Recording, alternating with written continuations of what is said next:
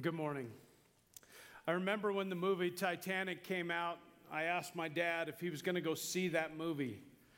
And uh, he somewhat comically responded, as he is prone to do, I already know the ending. There's no reason to see it. Said the same thing about Pearl Harbor. But oftentimes, I think that's how we approach the week of the Passion. I think that we approach it with an attitude of, yep, we know how it ends. Christ was crucified and then he rose again.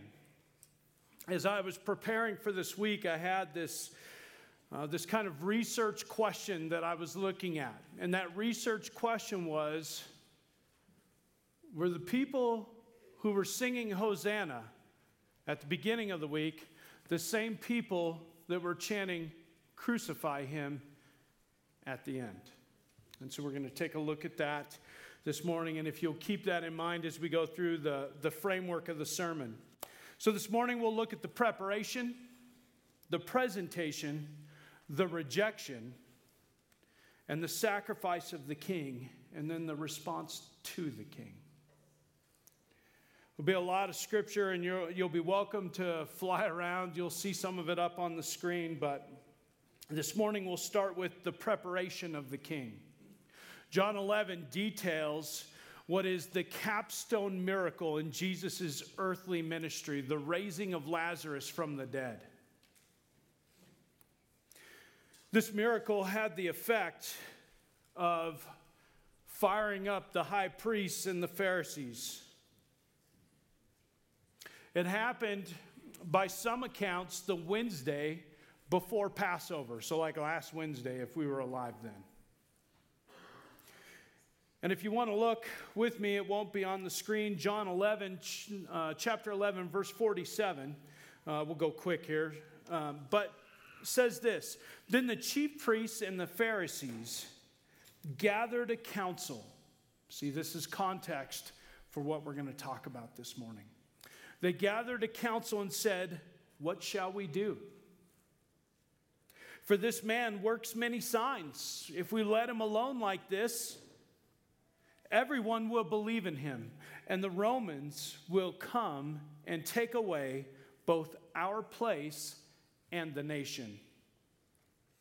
Then from that day on, they plotted to put him to death.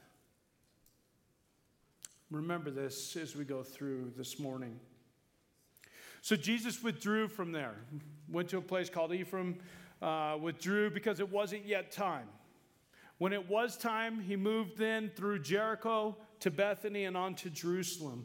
And outside of Jericho, Jesus healed two blind men. This is important, and Timothy Keller points out the significance of it.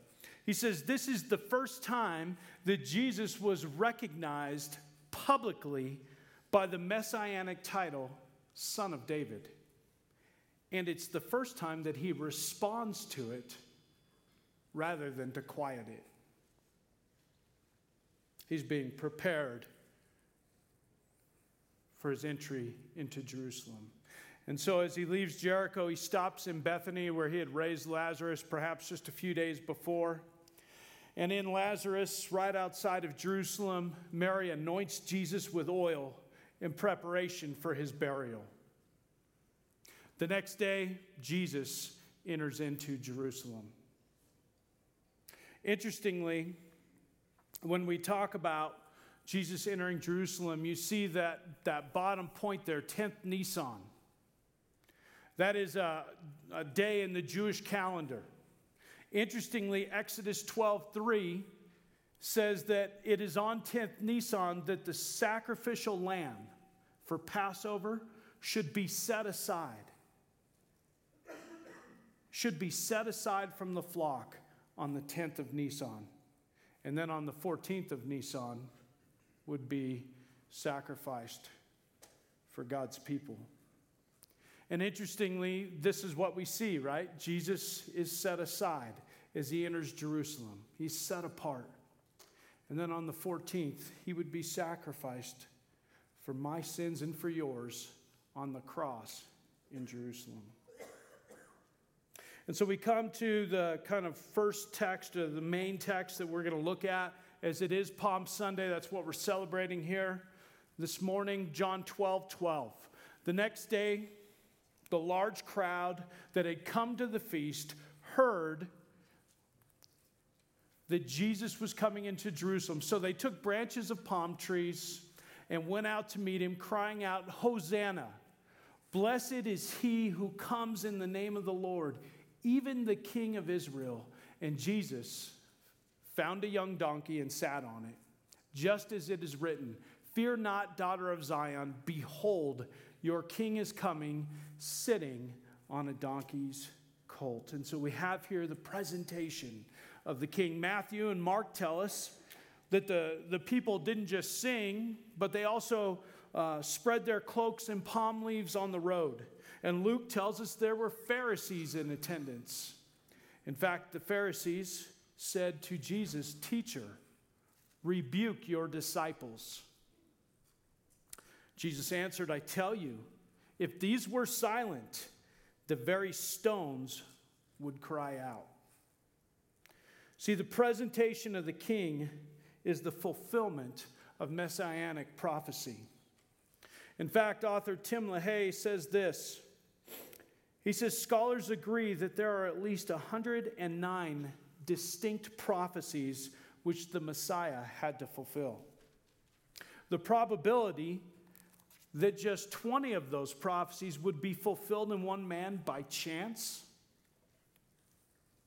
20, just 20 out of 109, by chance, would be one in one quadrillion, 125 trillion. Just 20 of them. Which is to say that it didn't happen by chance. Jesus fulfilled those prophecies. Isaiah 53, I'd really encourage you to read this chapter this week. It is amazing. It is a chapter of messianic prophecy. We don't have time to go through all of it, but just a, a couple quick verses from it, examples. Isaiah 53 5. He was pierced for our transgressions. This is hundreds of years before. This is before the invention of the cross. He was pierced for our transgressions, he was crushed for our iniquities. Upon him was the chastisement that brought us peace. And with his wounds, we are healed. And verse 7 He was oppressed and he was afflicted, yet he opened not his mouth like a lamb that is led to the slaughter. There are at least 16 prophecies fulfilled in Isaiah 53. Really fascinating chapter. Again, I really encourage you to take some time uh, this week and to read that chapter. But of course, there were a bunch throughout the Old Testament. We have, for example, in Zechariah, that Jesus would come in on a colt, that the king would ride in on a colt. We have also that he would be, be betrayed for 30 pieces of silver. I mean, how accurate is that? exactly the price that Judas was paid to betray our Lord.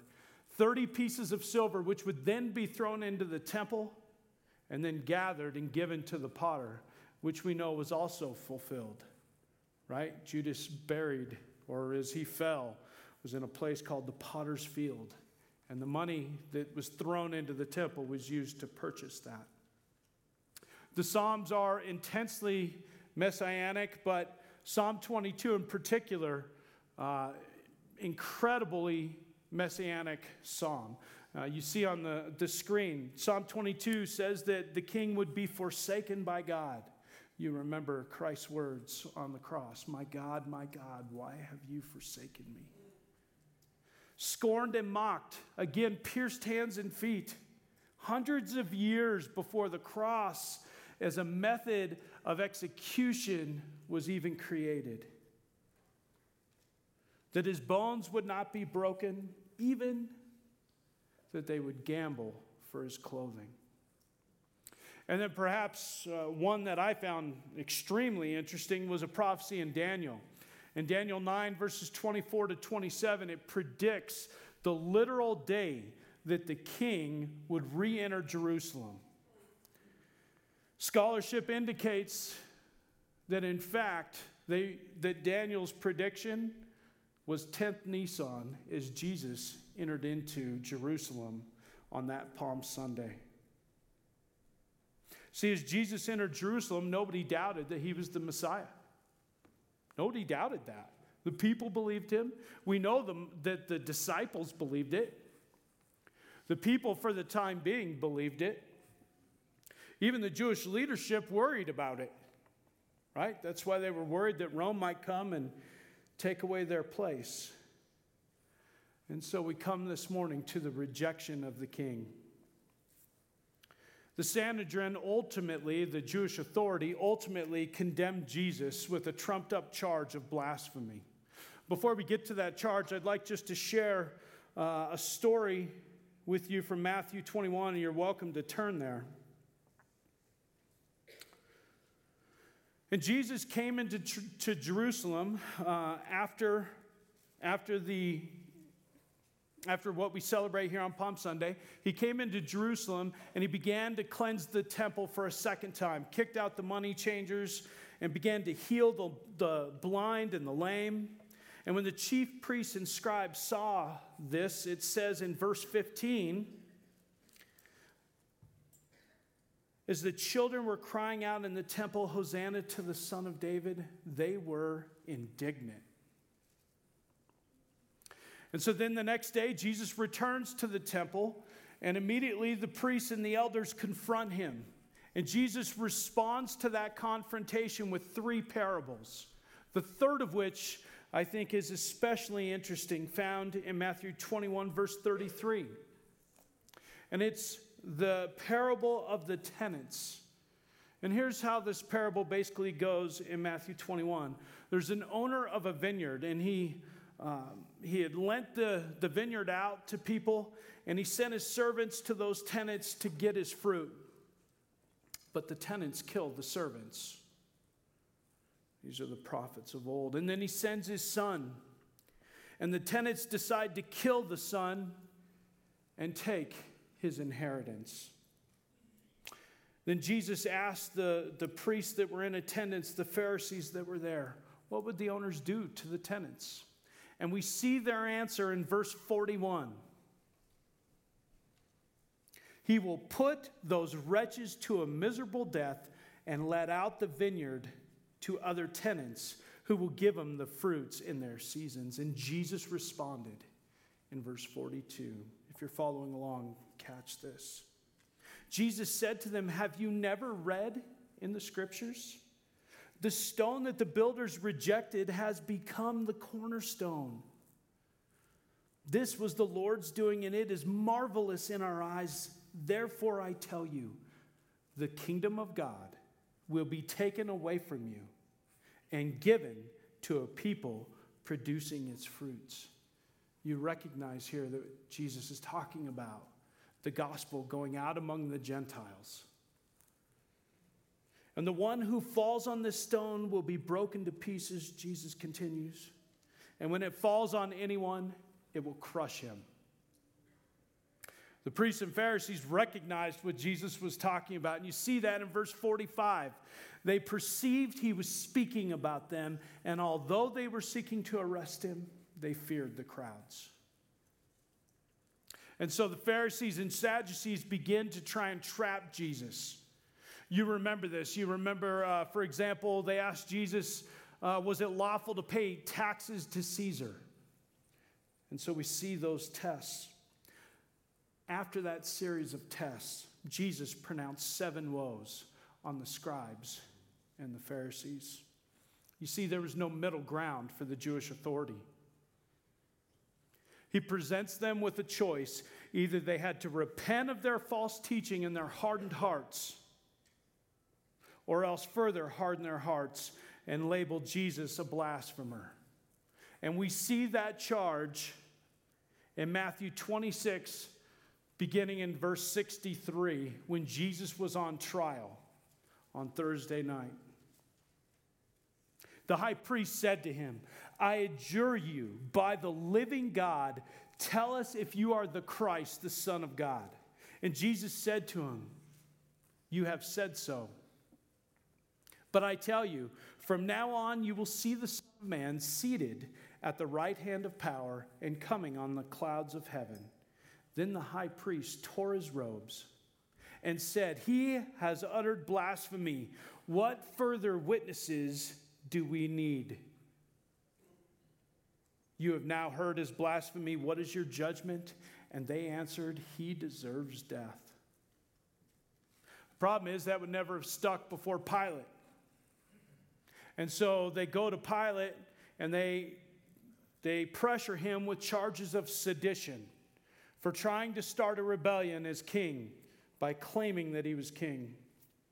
But as you know, Pilate didn't find Jesus guilty of any of those charges. But he had had a lot of problems since he'd taken over the Roman province of Judea. And so, in the end, fearful of a riot, Pilate gave in to the Jews. But see, it wasn't just the authority of Israel that rejected Jesus, it was also the people. This unbelief stems from their desire for Jesus, as Sam mentioned earlier, to be an earthly Messiah that would free them from Rome and see to their earthly needs. In fact, after Jesus fed the 5,000, we first see this in John 6. And you remember that story, right? Jesus fed this large multitude of people, John 6. The people tried to make him king. And you know the rest of the story. Jesus leaves, uh, walks on water to meet the disciples, ends up in Capernaum, and then the people find him there. And this is what Jesus says to them I say to you, you seek me, not because you saw the signs, but because you ate of the loaves and were filled. You see, the people were after an earthly Messiah that would fulfill physical rather than spiritual needs. And we see this in their response as Jesus entered into Jerusalem. They spread their garments on the road, which is an ancient custom, which signified respect and submission for a king. They used palm branches, which throughout Scripture symbolize salvation and God's provision. And they sang to Jesus, Hosanna to the Son of David. The word Hosanna, and this is very important, the word Hosanna means save now. See, that's what they wanted save now. Save us from Rome. They used the title, as we mentioned earlier, the Son of David is a messianic title for Jesus, for the King, for the Messiah. They used that title. John MacArthur points out this. He says, What better time for the Messiah to come than Passover, which celebrated the deliverance of Israel from Egypt? What better time? And so they sang the Hosanna chorus.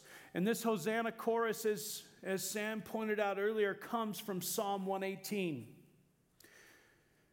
It is an intensely messianic psalm, and it is part of what we call the Egyptian Hallel. And it is sung during the Feast of Tabernacles and Passover. In fact, it's the middle chapter, right in the middle of the Bible. I was informed by Dennis Meter after first service, right smack dab in the middle. Interestingly, I'll share with you a verse that's the middle verse, which is kind of fascinating. Not weird, just fascinating. But significantly, Psalm 118 is known as the Psalm of Deliverance. And during the Maccabees' revolt of 200 years before, the Jews hailed another with this very same psalm. Simon Maccabee, the revolt leader, as he entered into Jerusalem in this revolt, was met with choruses of Hosanna to the Son of David.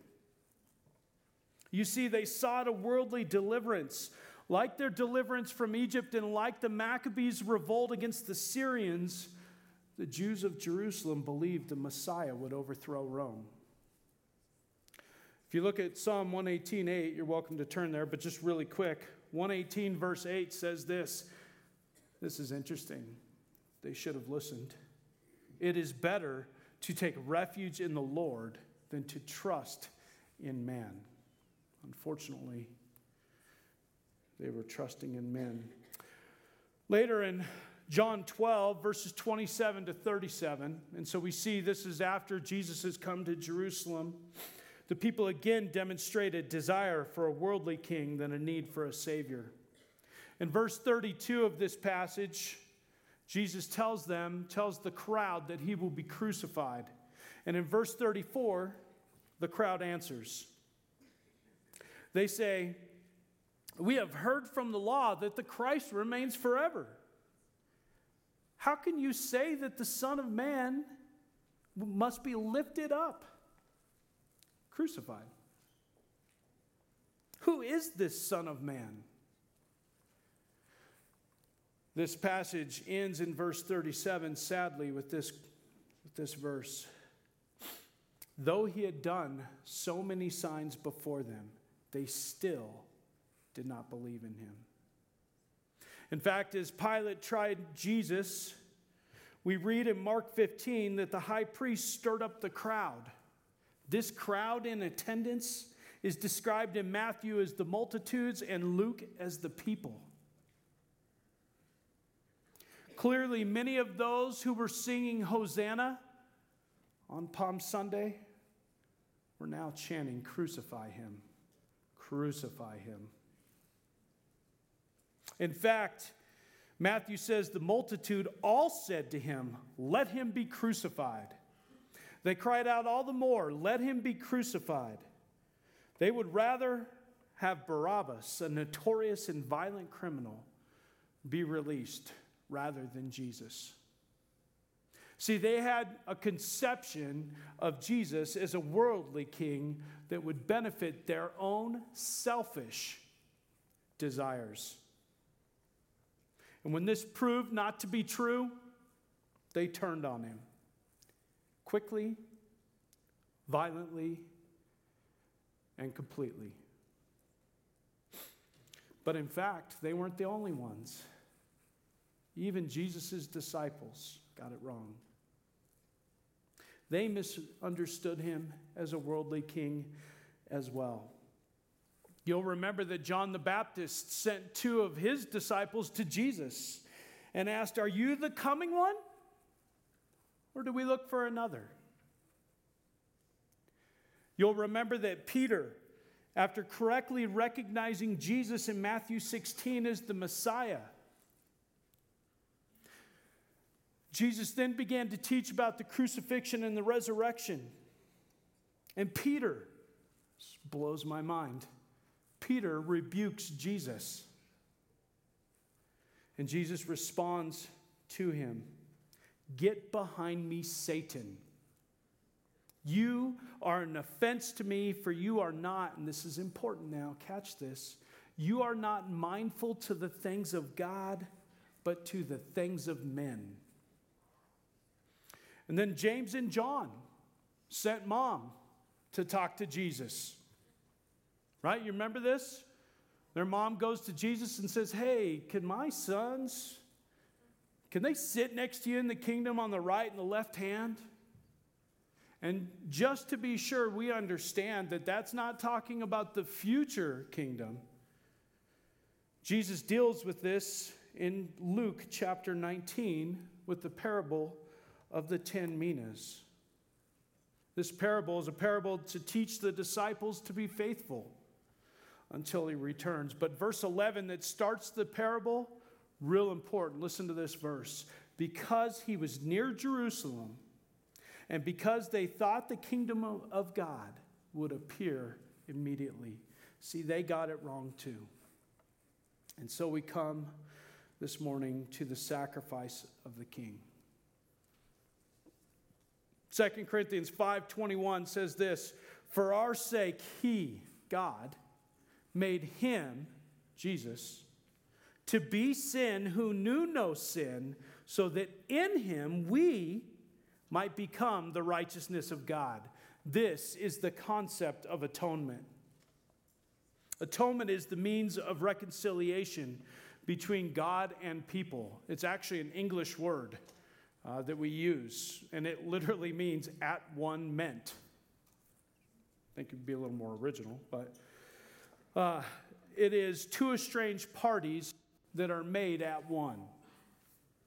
The Hebrew word for atonement conveys the idea of covering, both in the sense of covering to hide, but also covering in the sense of not charging someone with an offense or in a penalty that is due to them. You see, atonement is the covering of sin to restore our relationship to God. The Hebrew nation sacrificed countless animals as covering for their sin with God, as covering for their sin under the law. In fact, uh, about this Passover, estimates suggest that a quarter million lambs would be sacrificed in this two day period of the Passover. And that's just the Passover. So, why the need for Jesus? Well, Galatians 3 answers this question for us. Galatians 3 says that it is impossible for sinful man to perfectly fulfill the law. You can't do it. I can't do it. But rather, the purpose of the law is to lead us to Christ. The law is our tutor. And in verse 13, it tells us this Christ redeemed us from the curse of the law by becoming a curse for us. For it is written, Cursed is everyone who is hanged on a tree. Hebrews 7:18 tells us that the law made nothing perfect. But a better hope is introduced. And what is that better hope? It is Jesus, the Lamb of Atonement. Jesus, he who came to fulfill the law by becoming our unblemished Passover lamb. And so we come then to the crucifixion the atonement. One of the seven things, there's a couple of great works out, by the way, on the, the seven last sayings of Jesus. Really encourage you to go um, grab a copy of that and read it. Incredible. One written by Pink is just magnificent. But one of the things Jesus said are these words It is finished. Sin is finished. For those who believe in Jesus, death is finished, and we have life forever with our Savior. In fact, when Jesus said those words, the veil was torn from top to bottom. And Hebrews chapter 10 19 says, We now have confidence to enter the holy places. You see, that veil separated the Holy of Holies where God dwelled in the temple now that that veil is torn, the death of Christ gives us confidence to enter the holy places through Jesus' blood. And so we come this morning to a close with the response to the king. We'll look at three responses quickly. The Jewish religious and political authority sought to preserve their place. Remember, we started with that, right? They sought to preserve their place, and so they killed Jesus. And we know that this was a theme throughout the New Testament, throughout the Gospels, right? Jesus' birth, Herod tried to kill Jesus. At Nazareth, the synagogue leaders tried to throw him off a cliff. And now they plotted the murder of Jesus. They were super religious. Pastor Shane talked about this. Tom our incoming interim pastor talked about this over the last few weeks. Super religious people under the law. I want to share these words with you from the Sermon on the Mount. Should be chilling to those that are super religious.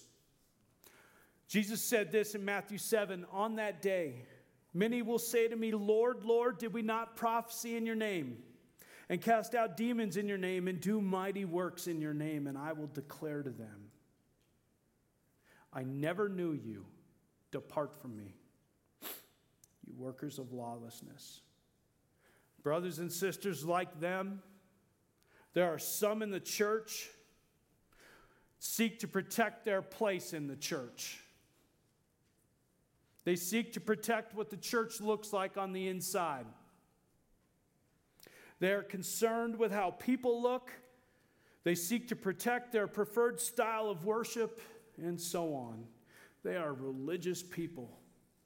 They are in church every Sunday and they check every box. But Jesus came to seek and save the lost. When faced with the lost, are you committed to religion? Or, like Jesus, do you have a heart for the lost?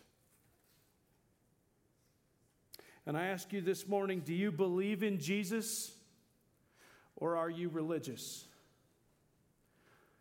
Because there is very clearly a difference. And then we come to the majority of the Jewish people. And I am absolutely convinced that Scripture teaches that they are guilty of idolatry. They are guilty of creating a Jesus of their own creation rather than the Jesus of Scripture. As we have already seen, they sought a worldly Messiah that would expel the Romans. And at its core, that is idolatry. A.W. Tozer said this He said, Among the sins to which the human heart is prone, hardly any other is more hateful to God than idolatry. For idolatry is at bottom a libel on his character. The idolatrous heart assumes that God is other than he is and substitutes for the true God one made after its own likeness. And that is heresy of the most insidious and deadly kind. Church, we can be as guilty of this today as the Hebrew nation with their golden calf or when they chanted, Crucify him. Just give you an example. Paul Young, may remember that name. Author of the currently popular book, The Shack wrote another book which explained his theology in the shack. That book was called Lies We Believe About God.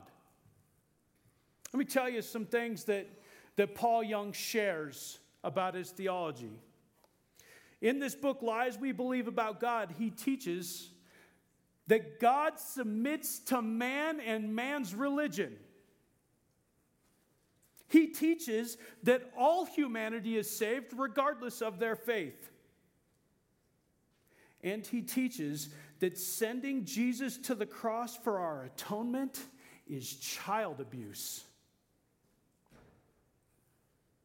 Author of The Shack says that Jesus' death on the cross for the atonement of our sins is child abuse. And he says it is from, and I quote, a very cruel and monstrous God. Better no God at all than this one, he finishes. And, brothers and sisters, people all over the church today in this country proclaim this book. It is idolatry. When we try to conceive of God apart from his revelation that he gave to us in Scripture, we are guilty of committing idolatry. Are you committed to the Jesus of the Bible? Or are you committed to the Jesus of your own creation? There was a third response, and we'll finish with this this morning. We need to look at the response of the disciples God's redeemed who believed. We know that they got a lot wrong. We've already seen that. They were looking for a worldly kingdom. We know that they scattered like sheep at the crucifixion. But let's take a look at Peter as an example of these men. He's a pretty impetuous guy. Uh, you'll remember that Peter walked on water before he fell in. You'll remember that Jesus had to tell him, Get behind me, Satan. In the upper room, he got the foot washing thing all wrong. He participated, no doubt, in the dispute over who was the greatest of the disciples. He fell asleep in the garden. He cut off the high priest's servant's ear. He denied Jesus three times. After the crucifixion, he locked himself in a room with the others out of fear for the Jews. When Jesus came to him and presented himself as alive, risen again, Jesus directed him to a mountain in Galilee, so Peter went fishing. Peter was a train wreck. No doubt he, he couldn't forget that Jesus looked right at him after he denied him for the third time. No doubt he was struggling with what many of us would call depression today. But then we look into Acts and we see a very different guy, right? We look into Acts and we find the Peter of whom Jesus said, the rock that he would build his church. In Acts 2, Peter's powerful sermon to the people of Jerusalem brings many to the faith. In Acts 3, Peter goes into the very lion's den and preaches at the temple. In Acts 4, he's arrested and then preaches to the Sanhedrin. John 21 tells us that, that Peter would be crucified tells us that he would be martyred, and then church tradition holds that he was crucified, and not only crucified, but crucified upside down. So, what happened? Why the change? What happened to this guy? Well, he truly believed. And in Acts chapter 2 at Pentecost, he was indwelt with the Holy Spirit. So, brothers and sisters, what should be our response to the King? Our response should be to believe. Our response should be to believe. When we believe, the Holy Spirit indwells us, and we are equipped to live our lives in a manner that glorifies God in the way we were created to do.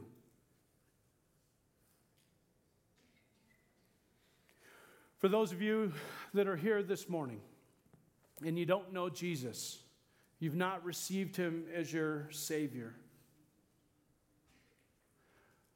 I encourage you to deeply consider the Lamb of God that worked out your atonement once and for all on the cross. I urge you not to be a religious person. I urge you to do, as Tom said a few weeks ago, to get lost so that you can become found. I urge you to seek the Savior of the Bible. For those of us that are here as believers, bear fruit. Let's pray. Heavenly Father, thank you for this morning. God, thank you for the week of the Passion that we get to celebrate. It must seem so weird to the world that we celebrate the crucifixion of our King. But God, we know that you planned for us to be saved through the atonement of Christ. Father, we thank you for that day that you sent Jesus to the cross to die for our sins. Father, help us this week to be preparing our hearts as next week we come together to celebrate the resurrection. And Father, we pray for those that are unbelievers that we know will be here next week. We ask that even now that you are speaking life into their hearts. Heavenly Father, Father, thank you so much for all that you've done for us. I pray that these people, that this church, that we would be honoring to you and that you would receive glory from us. God, thank you so much. It's in your Son's name we pray. Amen.